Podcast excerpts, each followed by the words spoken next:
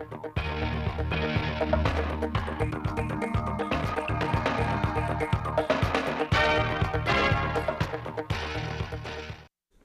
kính chào quý vị và các bạn đến với bản tin thời sự 16 giờ Chủ nhật ngày 7 tháng 8 năm 2022 của Đài Phát thanh Truyền hình Thanh Hóa. Chương trình được thực hiện trực tiếp trên sóng FM tần số 92,3 MHz. Chương trình hôm nay sẽ có những nội dung chính do thị xã Nghi Sơn chủ động triển khai công tác phòng chống thiên tai. Thanh Hóa, các cơ sở lưu trú đáp ứng nhu cầu du lịch. Ủy ban dân huyện Hà Trung triển khai tập huấn nghiệp vụ về công tác chuyển đổi số trên địa bàn huyện năm 2022 vốn đăng ký đầu tư nước ngoài vào Việt Nam đạt trên 15,54 tỷ đô la Mỹ. Bây giờ là nội dung chi tiết.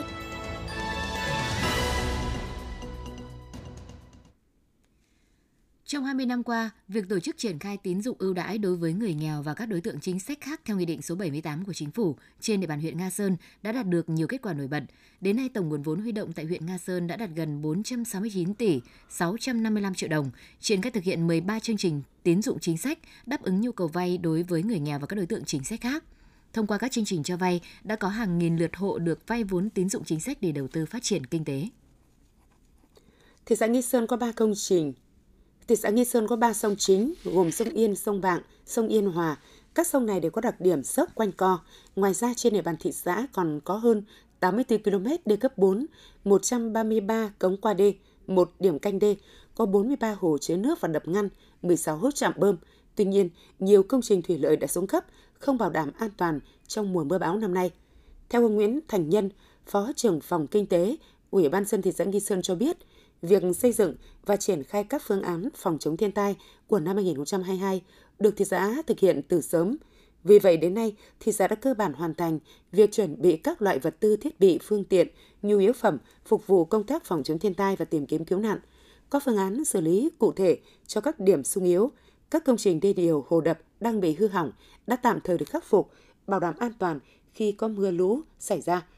Đối với những hộ dân sống gần khu vực mép nước, điểm sung yếu thuộc vùng trũng thấp, thị xã cũng đã chủ động chuẩn bị đầy đủ cơ sở vật chất, nhu yếu phẩm cho việc di dân khi cần thiết.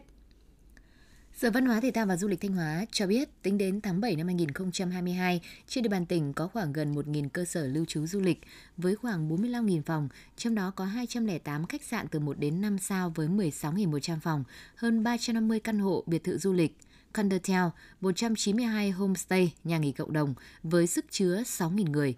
Số cơ sở lưu trú được phân bố nhiều nhất ở các khu du lịch biển, chiếm hơn 64,5% so với tổng cơ sở lưu trú du lịch cả tỉnh. Các khách sạn được công nhận hạng từ 1 đến 5 sao đáp ứng được điều kiện, quy định về cơ sở vật chất, trang thiết bị, tiện nghi, dịch vụ khá phong phú, nhân lực được đào tạo bồi dưỡng về chuyên môn nghiệp vụ và giao tiếp ứng xử. Bên cạnh các khách sạn nhà nghỉ, loại hình nhà ở có phòng cho khách thuê homestay cũng đem đến cho khách nhiều trải nghiệm – được phân bố chủ yếu ở các huyện miền núi Thanh Hóa, tại các bản Hiêu, bản Đôn, bản Báng, bản Kho Mường huyện Ba Thước, bản Năng Cát huyện Lang Chánh, bản Hang bản Bút huyện Quan Hóa, bản Ngọc huyện Cẩm Thủy, bản Mạ bản Vịn huyện Thường Dân. Đây cũng là lựa chọn thích hợp cho khách khi tham quan loại hình du lịch sinh thái cộng đồng.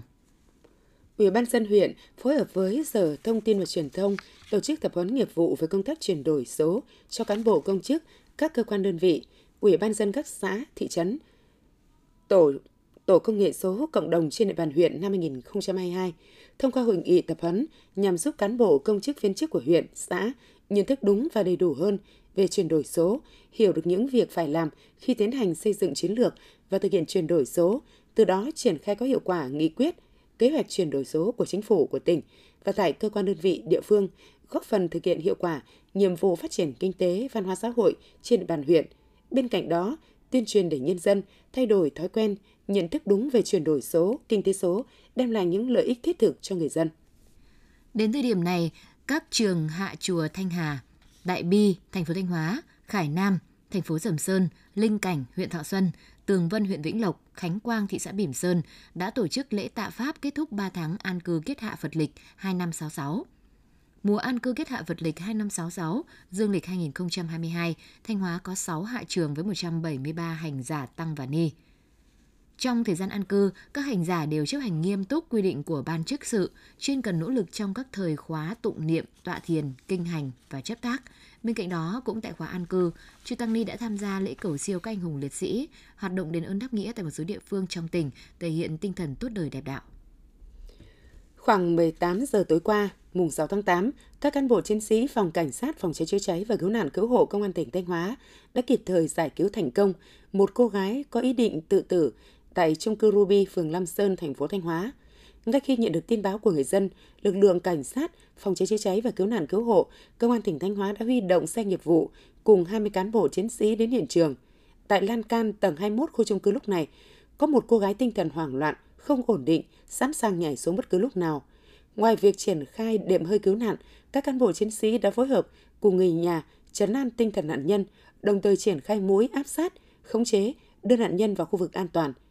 Quá trình cứu nạn cứu hộ triển khai nhanh chóng hiệu quả, đảm bảo an toàn cho nạn nhân, được chính quyền và người dân đánh giá cao.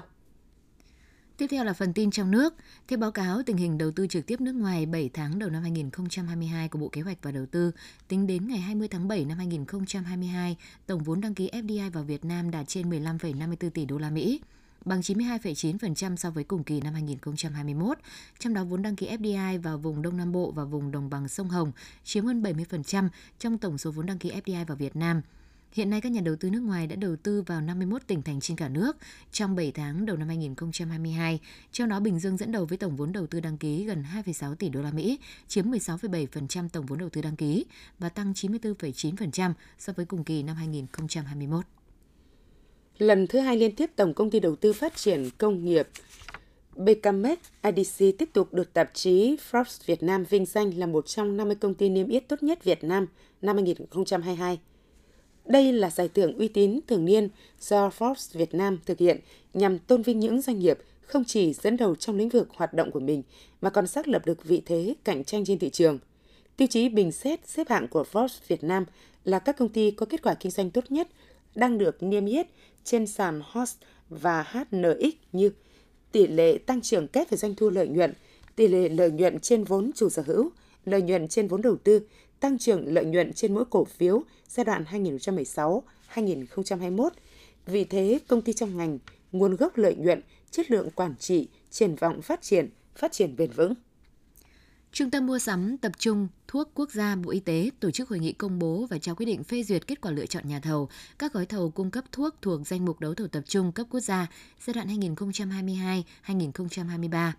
Đáng chú ý, số danh mục thuốc trúng thầu đều là các thuốc có tỷ trọng sử dụng lớn như kháng sinh, điều trị tim mạch, ung thư, tiêu hóa, tiểu đường, với số tiền tiết kiệm lên tới hơn 1.300 tỷ đồng. Từ 72 nhà thầu tham gia đấu thầu tập trung quốc gia, đã có 39 nhà thầu trúng các gói thầu số 1, 2, 3 cung ứng thuốc cho các tỉnh miền Bắc, miền Trung Tây Nguyên và miền Nam. Đáng chú ý, các thuốc dự thầu đấu thầu tập trung cấp quốc gia là thuốc có tỷ trọng sử dụng lớn đạt tiêu chuẩn EU GMP hoặc tương đương được sản xuất tại các nước châu Âu như Pháp, Áo, Đức, Italia, Romania, Tây Ban Nha và Việt Nam. Ngay lúc này, khi cúm ma sốt xuất huyết, tay chân miệng đang vào mùa cao điểm, số ca mắc COVID-19 mới lại có xu hướng gia tăng trở lại. Theo các chuyên gia, nếu không chủ động các biện pháp phòng dịch, có thể khiến nguy cơ dịch chồng dịch, quá tải hệ thống y tế. Hiện trung bình mỗi ngày ghi nhận khoảng 2.000 ca mắc COVID-19. So với tháng trước, số mắc tăng hơn 22%. Biến thể vụ BA4, BA5 đã xuất hiện tại nhiều địa phương. Thậm chí tại một số bệnh viện điều trị COVID-19 vẫn liên tục tiếp nhận các ca bệnh nặng. Tuy nhiên, tỷ lệ tiêm vaccine mũi 3, 4 ở nhiều nơi thấp. Bộ Y tế yêu cầu đẩy nhanh tốc độ tiêm chủng, sẵn sàng vật tư y tế, nhân lực chống dịch, người dân không chủ quan lơ là, thực hiện nguyên tắc V2K, vaccine, khẩu trang khử khuẩn, không để dịch bùng phát trở lại.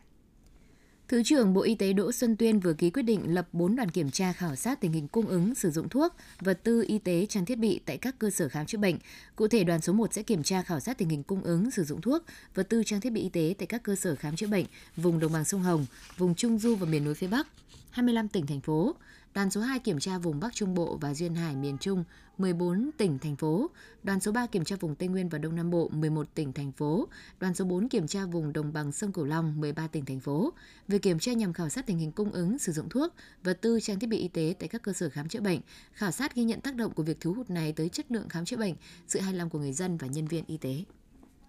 nhằm ngăn chặn hiện tượng đầu cơ găm hàng hoặc lợi dụng dịch bệnh để tăng giá bán thuốc, trang thiết bị y tế bất hợp lý, Bộ Y tế đã có văn bản đề nghị Ủy ban dân các tỉnh, thành phố tăng cường quản lý mua bán sinh phẩm xét nghiệm, thuốc chữa bệnh cúm mùa,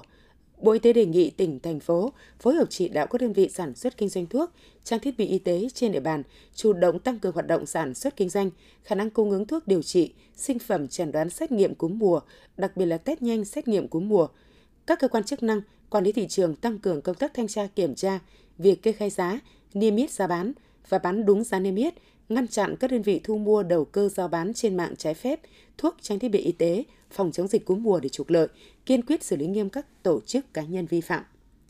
Thông tin vừa rồi đã kết thúc bản tin thời sự 16 giờ của Đài Phát thanh Truyền hình Thanh Hóa. Xin kính chào và hẹn gặp lại quý vị và các bạn trong các bản tin tiếp theo.